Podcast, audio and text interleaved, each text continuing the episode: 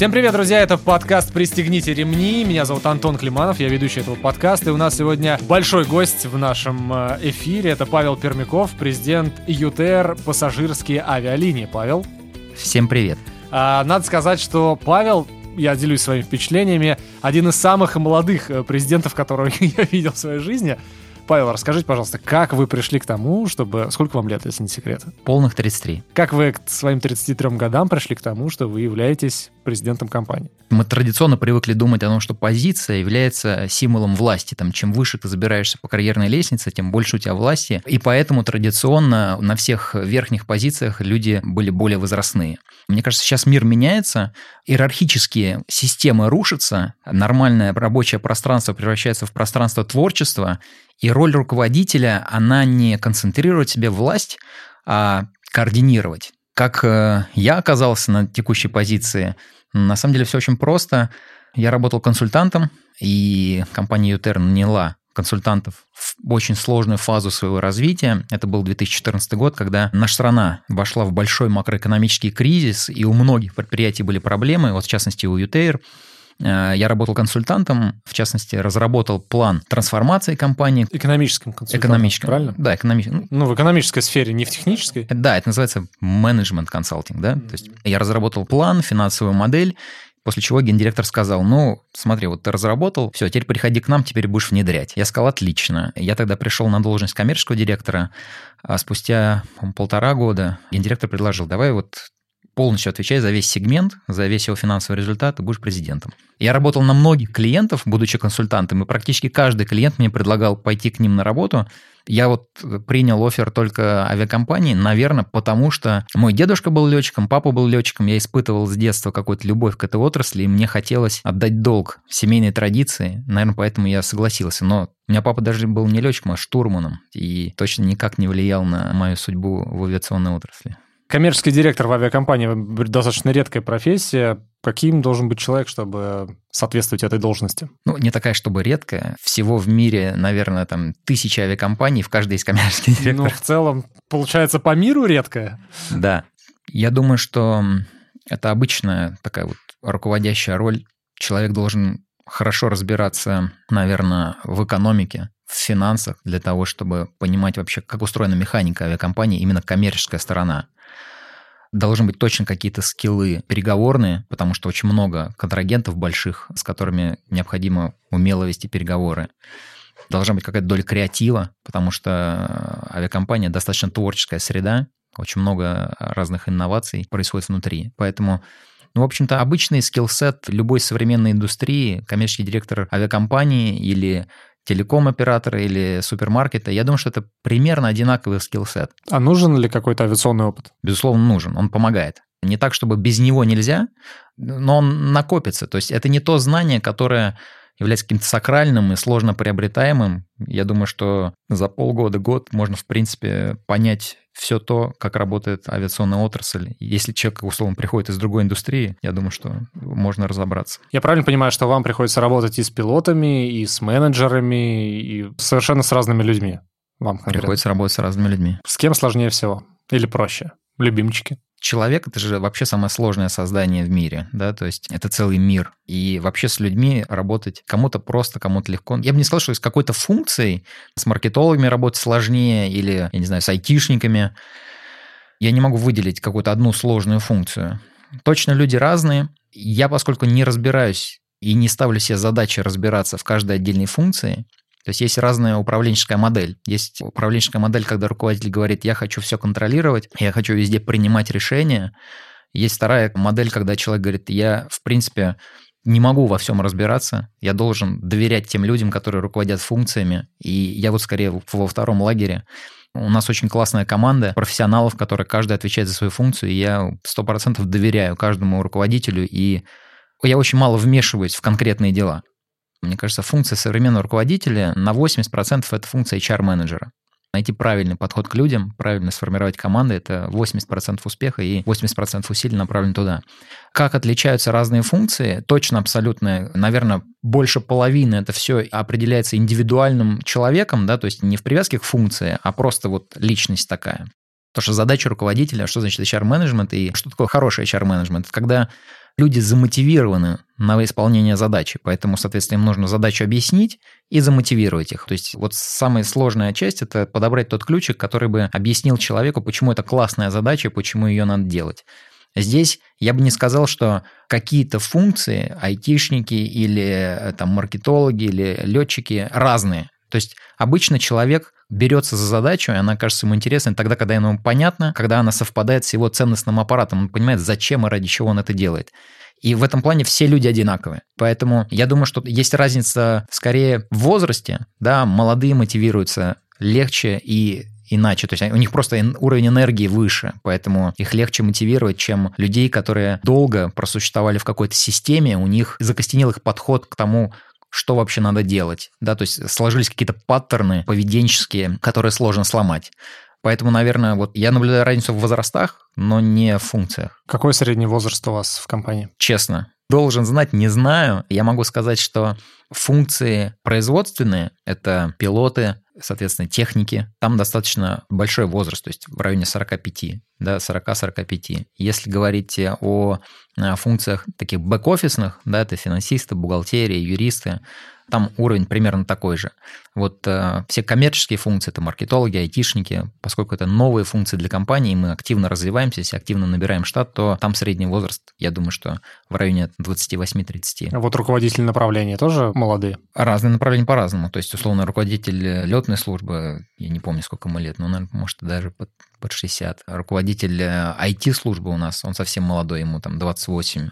Наверное, то есть те функции, которые новые для компании, в которые мы начали инвестировать достаточно недавно, они возглавляются молодыми. Давайте поговорим про Utair, пассажирские авиалинии. Utair — пассажирские авиалинии. Какие есть еще? Вообще группа Utair состоит из двух основных сегментов. Это самолетный сегмент, вот пассажирские авиалинии, и вертолетный сегмент. Там юридическая структура была долгое время разная. Сейчас мы вертолетный сегмент выводим в отдельную компанию, уже практически вывели. И вообще компания Utair возникала именно на вертолетной базе. То есть если подойти к нашей истории, как мы возникали, то авиакомпания Utair возникала совместно с освоением Западной Сибири. В 50-х, 60-х годах были найдены месторождения нефти и газа, и с этого времени началось развитие Западной Сибири как региона добывающего. Тогда там не было дорог, и основным транспортным средством, которое осваивал регион, были вертолеты. Вертолетный парк именно вот Тюменской области, Западной Сибири, был одним из крупнейших в мире, потому что освоение нефтегазоносных месторождений требовало именно такой техники. Дальше начали развиваться и самолетное сообщение, и вот как раз на базе большого вертолетного хозяйства возник Utair, потом Utair постепенно начал заниматься в том числе и пассажирскими перевозками на самолетах. Но это была как бы уже вторая часть. И если еще обратиться к истории, то следует отметить, что Utair – это фактически единственная компания, которая вошла в первую лигу самолетных компаний в России с очень маленького размера. То есть если сегодня фактически мы можем говорить, что осталось 4 компании больших, да, это Аэрофлот, авиакомпания «Сибирь», Utair и Уральские авиалинии, то авиакомпания «Аэрофлот» возникла на базе летного отряда Шереметьевского, который выполнял все международные полеты из Москвы. Авиакомпания «Сибирь» возникла на базе крупнейшего, то есть на самом деле когда-то авиакомпания «Сибирь» была самой большой в России. Авиакомпания «Сибирь» возникла на базе внуковских авиалиний, это был главный перевозчик из Москвы внутри страны. То есть если «Аэрофлот» на базе международных полетов, то авиакомпания «Сибирь» была крупнейшей авиакомпанией в России внутренних полетов. А Уральские авиалинии были оператором крупнейшего хаба вне Москвы. Авиакомпания Utair, там вся история начиналась с нескольких самолетов, и ей пришлось расти фактически с нуля. С какого года? Ну, технически, юридически, да, то есть если мы в этом году отпраздновали 52-летие, мы потому что ведем свою историю с момента основания летного отряда в Тюмени. Это летный отряд, фактически еще Аэрофлот, тот большой, потому что в каждой области был свой летный отряд аэрофлотовский. Вот мы ведем свою историю оттуда, но реально... Только в 90-х годах компания была акционирована, и вот тогда начала расти, там буквально с 2-3 самолетов Ту-154, но это вот начало 90-х годов. Так, сейчас, значит, есть вертолетный, так я понимаю, остался, да, вот этот Да, вот вертолетная компания Utair вообще одна из крупнейших в мире. Сколько вертолетов? Более 300. И они разбросаны по всему миру. По всему миру, даже. Угу. И Utair — пассажирские авиалинии, правильно? Да. Они здесь сколько самолетов, бортов? 63. Сейчас. Угу. Utair летает и по России, и за границу. И из Москвы, и не из московских городов нашей большой родины. У нас есть иностранные рейсы и из регионов, и из Москвы. Просто часто бывает, что надо долететь до Москвы, и из Москвы уже полетели. Кстати, почему так происходит? Почему нельзя лететь сразу из города конкретного в... Ну, там, по экономическим соображениям. Вообще все, что происходит в мире, обычно происходит по экономическим соображениям. Очевидно, что если потоков пассажиров из города А в город Б недостаточно, то они обычно организуются через какую-то трансферную стыковку в больших хабах. И это нормальное явление. Я бы не сказал, что это как бы плохо или хорошо. Это вот те реалии, которые просто есть. Почему так происходит? Потому что у населения нет денег на перелет? Ну, я бы не сказал, что это нет денег, и это причина. То есть точно абсолютно, если бы население было более богатым, оно бы больше летало. Почему не летают? То есть вот такой вопрос. Во-первых, летают. Да, ну, почему недостаточно летают хорошо? Почему недостаточно? Ну, все вопросы экономические. Да? Здесь вопрос недостаточно спроса, это правда, но главное, и это эффективно. То есть, допустим, мы говорим, есть город А, надо организовать сообщение с городом Б. И у нас есть, допустим, 100 пассажиров в неделю, которым нужно из города А переместиться в город Б. Мы можем что? Мы можем, допустим, запустить один рейс в неделю, поставить туда 100-кресельный самолет и сказать, вот смотрите, 100 пассажиров в неделю есть, вот один рейс в неделю и организовываем. Дальше из этих 100 человек скажут, о, не, а мне нужно конкретно во вторник, даже если мы поставим рейс в четверг, скажут, а кто-то скажет, а не, мне нужно утром в четверг, а в другом нужно будет вечером в четверг. То есть мы в любом случае из этих 100 пассажиров всех не соберем одним рейсом. В итоге там полетит, я не знаю, 60. И нам для того, чтобы организовать этот рейс, надо запланировать самолет, там, условно, ну, 60 кресел, там, может и не летать на эти расстояния. И в итоге мы получим где-то 60 пассажиров, которые должны будут оплатить весь рейс туда-обратно. И трансферное сообщение. То есть, если, допустим, есть какие-то хабы, в которые можно выстроить авиасообщение, допустим, каждые 2 или 3 часа будет из этого города самолет летать в хаб, а потом из этого хаба тоже каждые 3-4 часа в другой город. И там на линии поставить самолеты не 100-кресельные, там, а 250-кресельные, то просто экономически будет выгоднее человеку пролететь. Потому что затраты на самолет-вылет между 100-кресельным самолетом и 200-кресельным, они очень близки. Получается, фактически, можно сказать, что грубо, на 200-кресельном самолете одно кресло-километр стоит там, в 2 раза меньше, чем на 100-кресельном. И тогда получается выгоднее сделать крюк через хаб. Пассажир получает больше возможностей, что у него не один рейс в неделю, а каждые 2 часа можно вылететь со стыковкой и перелететь в другой город. То есть это и пассажиру удобно, и авиакомпании дешево. И вот экономические факторы, они стимулируют создание таких хабов. Главным вообще фактором, который способствует развитию авиационных перевозок, конечно, является экономика. Вот просто простая цифра. Есть коэффициент авиационной подвижности.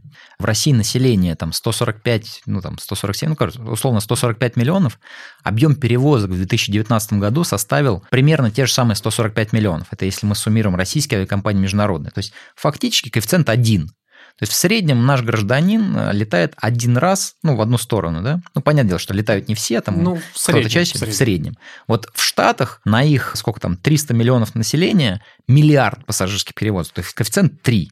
Более богатая страна с более высоким уровнем ВВП на душу населения. То есть все в деньги упирается, конечно, заработанные непосредственно. Конечно, то есть у людей деньги будут летать, будут перевозки, будут в небе самолеты. Если мы посмотрим на историю авиации в мире, то авиация – тот сектор, где компании приобретают очень большую эффективность, когда они большие по размеру. Так в экономике это называется там, условно, эффект масштаба. Да, то есть чем больше компания, тем она эффективнее. Просто потому что, условно, можно иметь одного руководителя. Чем больше компания, тем на большее количество пассажиров размазываются затраты на руководителя. Да? Но это просто такой абстрактный пример, очень маленький, незначительный. Но вот чем больше компания, тем она эффективнее. То есть в каких-то отраслях это ярко выражено, в каких-то менее ярко выражено. В авиации это ярко выражено.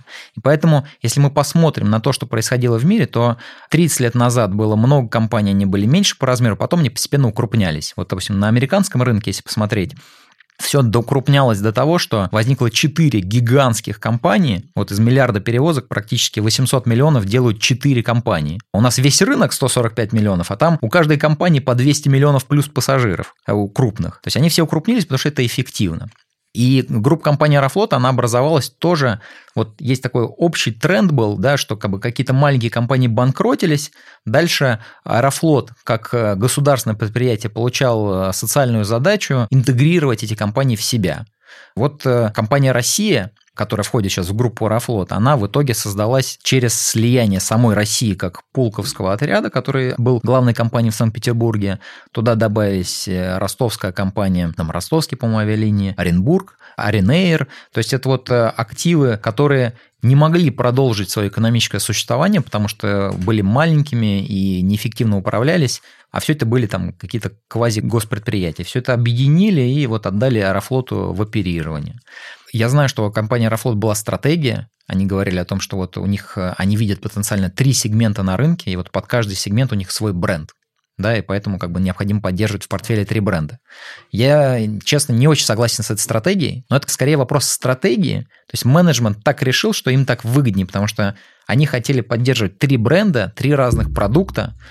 Я бы так не делал. Если бы я там управлял Аэрофлотом, я бы не делал много продуктов, я бы делал одну эффективную компанию с одним брендом. Раз уж мы начали говорить про конкурентов, вы как-то общаетесь с ними, пересекаетесь? В какой форме это проходит общение? В дружественной? Вы враги? У вас какие-то конференции проходят и так далее? Как это все устроено? Мы, безусловно, общаемся. Я думаю, что наше отношение друг к другу можно сравнить с отношением спортсменов из 2 конкурирующих команд. Насколько я знаю, там футболисты «Спартака», наверное, дружат с футболистами «ЦСКА» там, какой-то личной жизни. Но на поле они соревнуются друг с другом. Так же и мы. У нас с какими-то компаниями более тесные отношения, с которыми мы имеем партнерские отношения, с какими-то компаниями мы находимся в фазе конкуренции, но это не мешает личному общению. Хотя... честно могу сказать, что с нашими основными конкурентами лично у меня нет хороших отношений ни с кем. Я помню, один был эпизод, мы с компанией «Победа» летаем из одного аэропорта Внуково, там, условно, половина рейсов наших, половина рейсов их, и наши люди, которые управляют сетью, ко мне обратились с вопросом, давай переговоры с ними проведем, может, мы выстроим сетку так, чтобы пассажирам было максимально выгодно, стыковки обеспечивать, чтобы мы максимальное количество направлений покрыли из аэропорта. Я говорю, ну, давайте встретимся.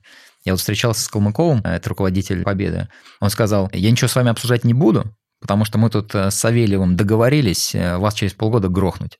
Я говорю, как бы, а почему вы так уверены, что это получится? Он говорит, ну, мы уверены, мы же сами тут как бы вообще всем рынком управляем, поэтому я не буду с вами ничего обсуждать. А он просто по-серьезному разговаривал? Абсолютно по-серьезному. То есть это было там 1,5 года назад. Он говорит, я вас через полгода грохну, поэтому я не вижу смысла с вами что-то обсуждать. Я говорю, ну, окей. То есть вот отношение конкурентов, ну вот мы конкурируем, наверное, вот так можно сказать. Но с какими-то компаниями лучше личные отношения, с какими-то хуже. Мы никому не испытываем неприязнь. Я считаю, что конкуренция еще самая классная штука в жизни, в экономике, это конкуренция. Мы иначе расслабляемся. То есть каким бы ни были хорошими, если нет конкуренции, то все затухает, загнивает и, в общем, ничего хорошего. То есть для того, чтобы мы хорошо работали, нам нужна конкуренция. Кого считаете лучшими в мире? Лучшие авиакомпании? Полно образцов. Я думаю, что, безусловно, в Европе Ryanair, EasyJet – компании, которые достойны восхищения, потому что не являясь национальными операторами, то есть обычно самые лучшие компании, самые большие – это какие-то компании, которые являются национальным главным игроком, вот как Аэрофлот в России, как там, не знаю, Люфтганза в Германии. Их поддерживает государство, им дают какие-то субсидии, преференции. Все системы международных прав разграничения полетов работает на них. И поэтому наибольший, наверное, восторг вызывают те, которые выходят, с ними конкурируют и добиваются успеха. И поэтому вот я думаю, что компания Ryanair и EasyJet в Европе, безусловно, являются достойными образцами для подражания. Также Southwest в Америке. Да, то есть компания, которая фактически конкурировала с такими мейджерами, как Delta, United, American, и демонстрировала на протяжении всей своей истории лучший результат финансовый. И эти же компании также интересны своими моделями, да, то есть как бы это именно они создавали модель лоукост еще там 30-40 лет назад, и вот мне кажется, те дисрапторы, которые приносят в мир новые модели и способствуют развитию авиации, они, конечно, достойны наибольшего уважения. А так, любая компания, которая занимается авиацией, она вообще достойна восхищения, потому что все компании выполняют социально полезную функцию, помогают людям перемещаться в пространстве, общаться, и вообще все это очень классно. Мне кажется, одна из тех отраслей, которая кармически очень позитивна.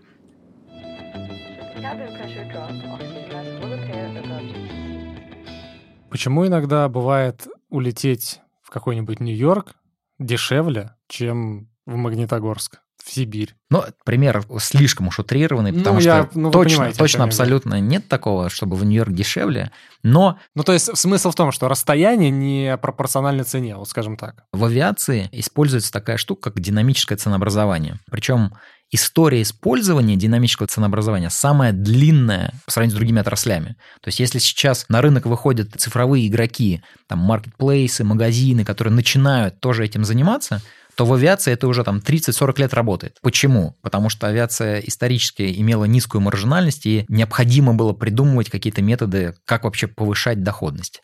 Что такое динамическое ценообразование? Это ценообразование, когда в основе цены лежит не себестоимость, а спрос. То есть, когда цена устанавливается для того, чтобы с рынка забрать максимальное возможное количество денег, но не учитывая себестоимость. То есть, учитывая, но, соответственно, как нижнюю границу. То есть, у нас есть какие-то переменные затраты. То есть, мы не можем продать билет ниже переменных затрат, потому что нам невыгодно ввести пассажира, который заплатил там меньше, чем 900 рублей. Потому что мы просто аэропорту за то, что пассажир сядет на борт, заплатим аэропорту, еще каким-то службам за топливо и так далее, там вот эти 900 рублей. Поэтому ниже 900 нельзя. А все, что 901 рубль нам уже выгодно. Хотя реальная себестоимость может быть, например, 7 тысяч рублей. То есть реально, если просто себестоимость разложить на кресло, поделить общие затраты на рейсы, разделить на количество кресел, получится 7 тысяч рублей на каждое кресло.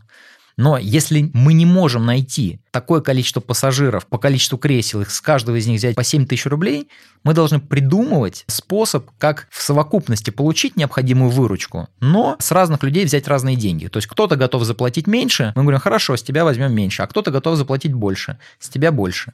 Вот это принцип динамического ценообразования. В его основе лежит такой, может, не очень красиво звучащий экономический термин, как ценовая дискриминация. Мы делим аудитории на разные группы, кому-то дешевле, кому-то дороже. Те, кто дороже, могут обижаться, но я думаю, что, в принципе, обижаться точно не на что, потому что если бы цена была плоской, да, то есть, допустим, какой-нибудь антимонопольный орган сказал, так, ребят, вам нельзя, соответственно, цену двигать, вы должны ее сделать плоской. Тогда бы авиации точно... Вот всех перелетов, которые сегодня есть рейс, их было бы ровно в 2 раза меньше. Потому что мы бы не смогли продать билеты тем людям, которые готовы заплатить чуть меньше. То есть, по большому счету, популярность направления в условный Новосибирск окупает непопулярность рейсов в Нью-Йорк. Правильно? Ну, условно, да. Возникает вопрос у многих, вот кто нас послушает. То есть, в нашей стране перемещаться дороже, чем поехать в другую страну. Это не так. Получается. Давайте все-таки, вот вы привели абстрактный пример о том, что в Нью-Йорк слетать дешевле, чем в Магнитогорск. Это не так. В Магнитогорск лететь дешевле точно. То есть, если вы сейчас откроете, я не знаю, просто какой-нибудь... Ну ладно, давайте возьмем сопоставимое расстояние. Иркутск какой-нибудь. Сколько лететь до Иркутска? 6 часов? 5 часов, да. 5. И Мадрид.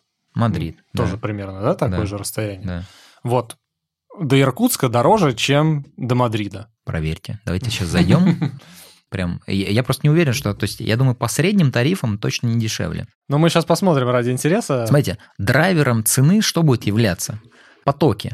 Да, то есть, если по направлению Москва-Иркутск ежедневно вылетает, например, 1000 пассажиров летом, а по направлению Москва-Мадрид 2000, при сопоставимых расстояниях, при сопоставимых затратах на аэропорт, потому что, условно, вторым драйвером является, сколько берет аэропорт Мадрид, сколько берет аэропорт Иркутск. Но Мадрид точно берет больше. Соответственно, при сопоставимом расстоянии потоки. Если потоков больше... тогда на этом направлении можно поставить не 200-кресельный самолет, а 300-кресельный. Вот то, что я говорил в самом начале. 200-кресельный самолет на одно кресло в 2 раза дешевле, чем 100-кресельный. И тогда, если потоков больше, то размер самолета может быть больше и цена ниже. Но если потоки сопоставимы, то, скорее всего, и цены в среднем по году будут сопоставимы. Поэтому это вопрос потоков. Если Москва генерит больше спроса на Мадрид, и туда можно поставить более эффективный самолет, тогда и Мадрид будет дешевле, в чем я сомневаюсь. А, соответственно, если будет больше спроса на Иркутск, тогда и цены будут ниже. То есть цена является функцией спроса. Почему региональная авиация дорогая? Почему билет из там, условного Воронежа в Ростов может быть реально дороже, чем из Москвы в Иркутск, несмотря на то, что расстояние-то в 5-6 раз меньше. Потому что авиация для того, чтобы организовать рейс Воронеж-Ростов, должна туда поставить какой-нибудь 100-кресельный самолет или 50-кресельный. А направление Москва-Иркутск будет 200-кресельный. Вот и получается в 4 раза дешевле на пассажир-километр. Поэтому чем больше спроса, чем больше пассажиров, тем эта услуга базово дешевле. А зависит как-то... Есть какие-то направления, которые дорожают все время? Ну, то есть в сезон. Юг, например, российский. Вообще, есть интересная такая штука, что в России есть большая цикличность спроса на авиационные услуги, вообще на услуги транспорта. Летом гигантский спрос, зимой просадка. А Новый год? Ну, это просто очень маленькое количество дат, то есть, условно, там, неделя, 2 недели спрос. Ну, то есть, в основном, соответственно, если посмотреть в разрезе месяцев, то мы увидим такой горбик летом, спрос растет. И логично, когда спрос растет, а емкость не меняется практически. То есть, мы тоже пытаемся планировать техническое обслуживание таким образом, чтобы все работы с самолетами делать зимой, когда низкий спрос, а летом выставлять максимальную емкость. Но все равно этого не хватает, и, в общем, большой спрос, конечно же, заставляет цены повышаться. Но это не значит, что мы за счет того, что летом цены повышаем, мы купаемся в золоте. Мы летом окупаем те убытки, которые возникают зимой от того, что пассажиров мало, и они летают там. Возьмите сейчас какой-нибудь рейс, там, не знаю, вот Москва, Магаз в Ингушетии, да, там будет цена сейчас 2000 рублей, а себестоимость там 7. Мы всю зиму отлетали по 2000 рублей. И главное, пассажир-то думает, что это реально себестоимость 2000 рублей, потом возмущается, когда билеты возрастают до 7. А то на самом понятно, деле... что вы погоду пытаетесь компенсировать. Да. Так вот, интересная штука с цикличностью, да, то есть цикличность есть в России, есть в Европе. В Штатах цикличности нет. То есть в Штатах разница пассажиропотоков между летом и зимой минимальна. Она практически отсутствует. И в Азии она гораздо меньше, чем в России и Европе. Вопрос почему? Очень интересный вопрос, на самом деле. Почему такая цикличность есть в Европе? В Европе люди привыкли брать отпуск и куда-то путешествовать летом. Почему? Первый фактор, конечно, школьные каникулы. Второй фактор – это так называемые работающие моря. Классический европеец или классический россиянин ассоциирует отпуск с поездкой на море. Море работает летом. То есть бесполезно приехать на пляж зимой. Ну, можно, конечно, но, в общем, мало людей как бы считают, что это норма. И в Европе то же самое. То есть Средиземное море в основном работает, соответственно, в летний период. В Штатах, во-первых, их моря, там Флорида условно работает круглогодично, да, и паттерны отдыха у них тоже, соответственно, круглогодичные, поэтому нет такой цикличности. А в Азии цикличность есть, но из-за очень высоких темпов роста следующая низкая зима за счет быстрого темпа роста, она ближе к прошедшему лету, ну, то есть, условно, там из-за гигантских темпов роста эта цикличность смазана. Поэтому можно дать практичный совет людям, то есть, если они хотят путешествовать по личным целям, к бабушкам, дедушкам, зимой. Надо делать зимой, да. Февраль вообще самый низкий сезон. Конечно, и люди не очень хотят в это время в отпуск ходить. Я вот даже хотел, честно, выйти с инициативой к правительству, поменять летние каникулы, школьные каникулы. Потому что если бы мы школьные каникулы передвинули на зиму, мне кажется, это было бы полезно. Почему? Летние? Летние, да. Вот я лично, я не знаю, Что делать на даче зимой, в феврале? Москвич, да, я, допустим. И я понимаю, что мне комфортно летом в Москве. Летом вообще Москва расцветает, можно гулять. Вообще классное время проводить именно в Москве. А зимой в Москве, когда нет солнца, когда все затянуто тучами, я бы хотел отсюда уехать. Конечно, я понимаю, что не все родители могут позволить себе отвезти детей, да, поэтому, конечно, надо ориентироваться не только на людей, которые могут себе это позволить, но и на тех, кто не может. Но, тем не менее, мне кажется, если бы мы все перешли в паттерн, что почему вообще летом, да, каникулы? Потому что традиционно, вот Петербург, возьмите какой-нибудь там 18 века, да, то есть летом все делают ремонт, выезжали из Петербурга на свои загородные дачи, а в течение года жили, потому что лето – это тот период, когда можно сделать в городе ремонт, потому что зимой невозможно. Поэтому паттерны того, что летом надо куда-то уезжать из города, они сложились паттернами того, что надо делать ремонт.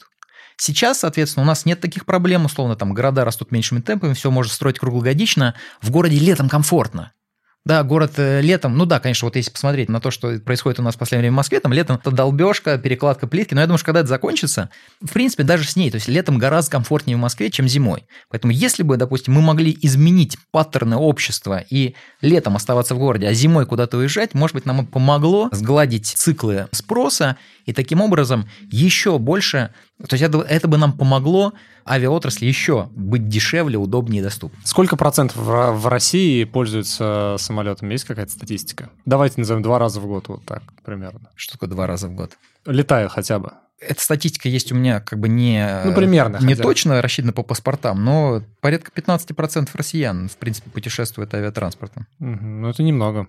Прям совсем. Немного. То есть меньше 1,5 миллиона. Да. Я был однажды удивлен. За 1 месяц меня подвозило 2 таксиста до Внуково. Я чаще ездил во Внуково, но в течение месяца попался на 2 из них, которые спрашивали, а как вообще летать?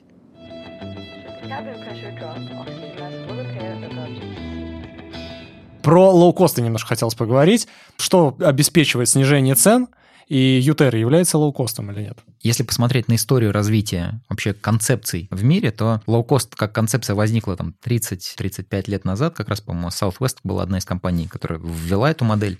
И тогда возник четкий разрыв. Были лоукостеры и были так называемые full-service авиакомпании. Сейчас все эти два сегмента идут навстречу друг другу. И они сливаются в единый гибридный сегмент, потому что технологии продвинулись так далеко, что теперь можно сказать, что я услугу сегментирую не по самолету, а внутри самолета. Вот это будет лоукост, там, сиденье, а вот это вот будет не лоукост. И поэтому все движется в единую гибридную модель.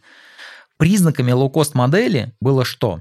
Полеты во вторичные аэропорты, не главные, да, то есть экономия на аэропортовых затратах, использование там новых самолетов эффективных с высокой утилизацией. Почему высокая утилизация не была доступна full-сервис авиакомпаниям? Потому что full-сервис авиакомпании строили обычно хабы. То есть компания принимает решение, что им лучше, там больше, чтобы самолет летал, или чтобы рейсы стыковались друг с другом лучше. И принимается решение всегда в пользу стыковки. И тогда утилизацию невозможно сделать большой. Да? Поэтому у Full Service была низкая утилизация. Поэтому главным фактором была вот высокая утилизация на новых воздушных судах, которые это позволяли делать, вторичные аэропорты, отсутствие программы лояльности, ну и отсутствие всех этих дополнительных сервисов в виде питания, чего-то еще.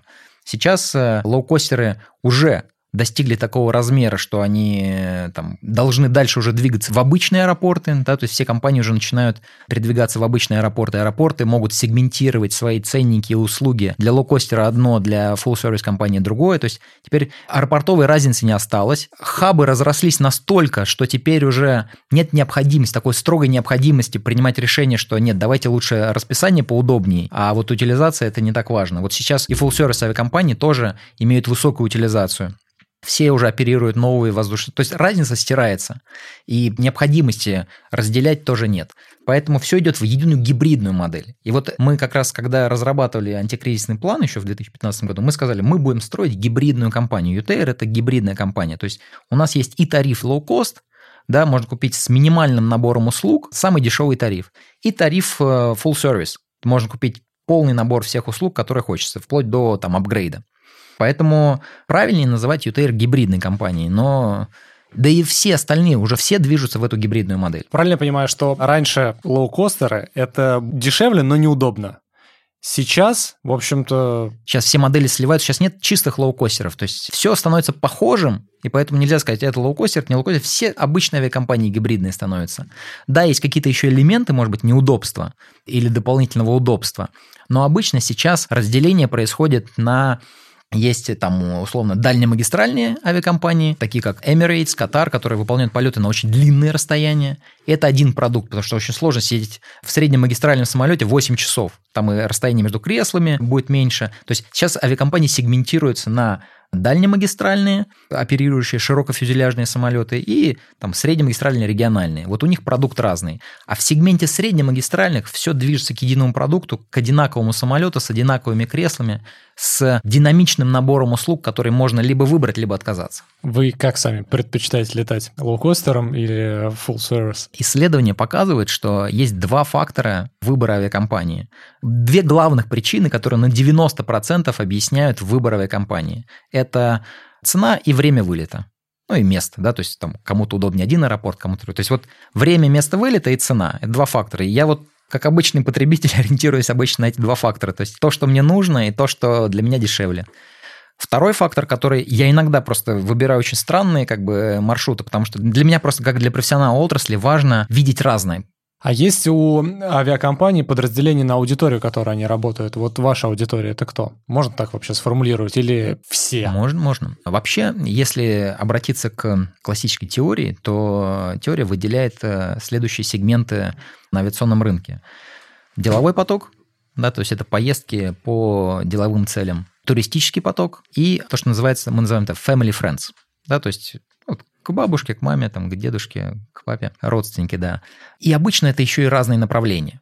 Да, то есть мало кто летает из Москвы в Пальма-де-Майорку к бабушке, хотя, наверное, есть и такие, но, в общем, и у них обычно разные потребности. То есть туристический поток – это вот много багажа, с детьми, деловой поток – это какая-то маленькая ручная кладь, ну, там какая-то деловая ручная кладь, family friends там – это люди, которым как раз меньше нужна ручная кладь, потому что они обычно хотят перевезти с собой от бабушки баночку меда, а к бабушке, соответственно, что-нибудь, не знаю, там спицы какие-нибудь, которые нельзя брать в ручную кладь, то есть этих потребностей больше багажных, но багаж маленький. Поэтому вот мы делим тоже на эти сегменты. У Utair с его маршрутной сетью классический фокус на два сегмента. Это деловой поток и family friends. У нас меньше туристического.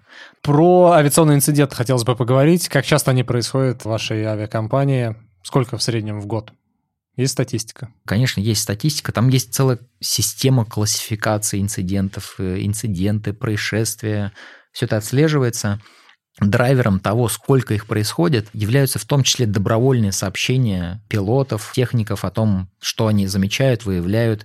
В каких-то авиакомпаниях настроена система качественного сбора этой информации, какие-то службы могут что-то утаивать. Поэтому вот самое главное, что мы, что пытаемся в своей компании стимулировать, это культуру открытого общения и открытого фидбэка для того, чтобы люди не стеснялись. Потому что самое страшное, когда что-то утаивается, да, то есть с этим невозможно работать. Поэтому вот... Вы имеете в виду сотрудники, когда, да, что-то утаивается? Ну, конечно, да, вот что-то случается, допустим, какая-то штуковина, там, какая-нибудь система отказывает, как бы, а пилот может не написать об этом. Самое главное, над чем мы работаем, над тем, чтобы создавать культуру, где люди бы не боялись. Потому что у нас же все построено на культуре страха, да, то есть ты заявил, а потом еще сам дурак, да, и еще сам виноват, и там, не знаю, уволят, оштрафуют. Поэтому люди боятся о чем-то рассказывать, что они сами сделали не так, и что привело к там, каким-то неприятным последствиям. Они любят это утаивать. Вот самое важное в таких отраслях, как наша, это построить культуру, когда людям не страшно будет все это как бы заявлять и фиксировать. Мы видим, что на самом деле в разных компаниях происходит по-разному, но мы не видели хороших образцов в России того, где выстроена такая культура. И наша основная задача – это вот как раз работать, чтобы такую культуру развивать и добиваться того, чтобы люди не боялись все это докладывать. И вот драйвером количества фиксируемых таких нарушений является, конечно же, культура репортинга, то есть когда люди все это фиксируют, анализируют и дальше пытаются делать какие-то конструктивные выводы.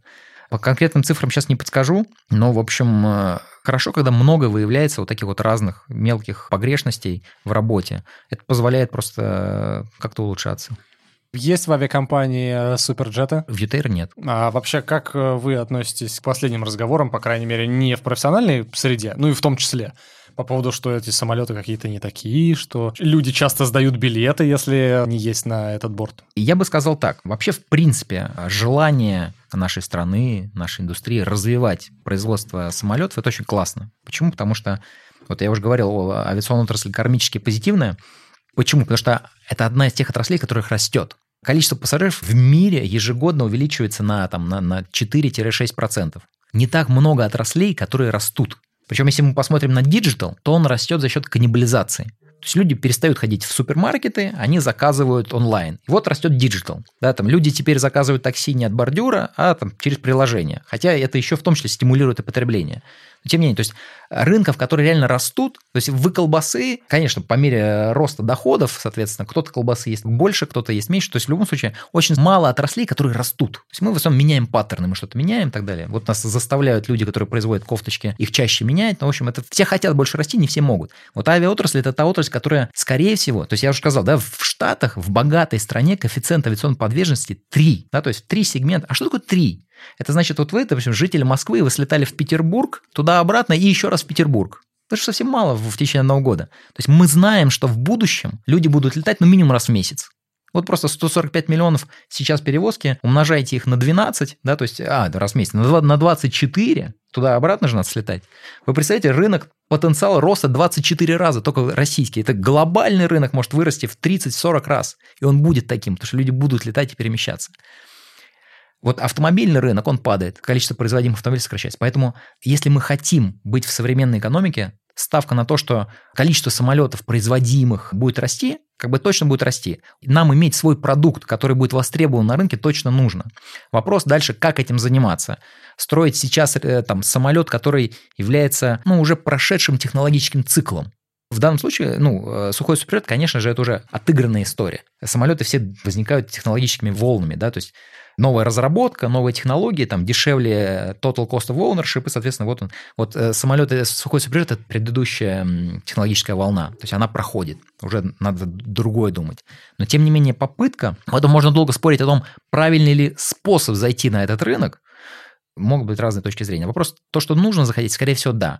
Вопрос, вот этот хайп, который поднялся на тему того, что, типа, это небезопасный самолет, ну, все самолеты когда-то имели какие-то проблемы. Но для этого человечество придумало механизмы сертификации, исследования. Просто есть примеры Боинга, который отозвал, по-моему, какие-то самолеты, определенная модель, по-моему, из-за... Да вот последний пример. Боинг, их самый новый, свежий самолет Боинг-Макс, соответственно, потерпел 2 авиакатастрофы, и, то есть, это глобальная компания, лидер мирового авиапрома, и вот она сделала такой самолет, который не отвечал всем требованиям, соответственно, безопасности. И они отозвали, правильно, этот самолет, то есть дальше они его не будет? Почему не будет? Нет, они сейчас исследуют проблему. Когда они доисследуют проблему, внесут определенные коррективы и дальше продолжат продавать самолет. Ну так вот с Суперджетом происходило что-то подобное? Или как они пришли на наш рынок в авиакомпании, так и...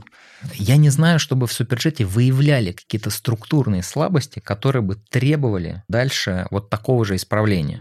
Последнее происшествие, которое произошло, трагедия вот с рейсом авиакомпании «Аэрофлот», насколько я понимаю... Ну, во-первых, все еще идет так или иначе. Есть уже результаты расследования, но я думаю, что какие-то формы расследования еще продолжаются.